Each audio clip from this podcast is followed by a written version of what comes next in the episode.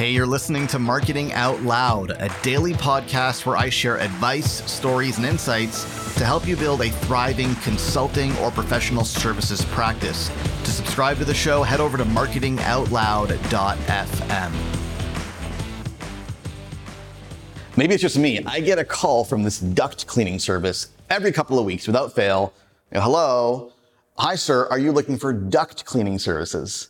I go, no. Why would I want duct cleaning services? I never asked for it. I never filled out a form on a website. Nowhere did I ask or demonstrate in any way that I'm looking for duct cleaning services. Yet I get this call every couple of weeks. I call this indiscriminate selling, right? When you just blast out messages, phone calls, emails, LinkedIn messages indiscriminately to people who have never asked for the thing that you're selling. And there's three big problems with this approach. The first is it makes you look desperate.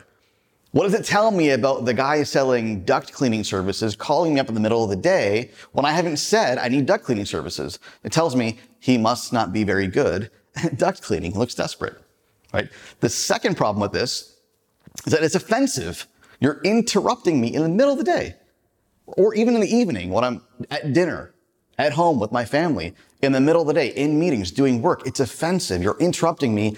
I now, I'm not only not interested in duct cleaning, I'm annoyed and don't want to talk to you. That's not how you want to start a sales conversation.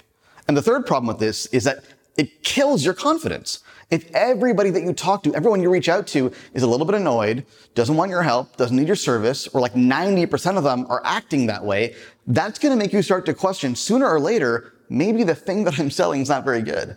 Maybe I'm not a very good duct cleaner. When that may not be true. You may be the best duct cleaner in this city, but if you're talking to people who don't need duct cleaning services, that's going to kill your confidence. Hey, thanks for listening. Do me a favor. If you like what you hear, go on iTunes and leave us a rating and a review because it helps more people discover the show. Thanks so much.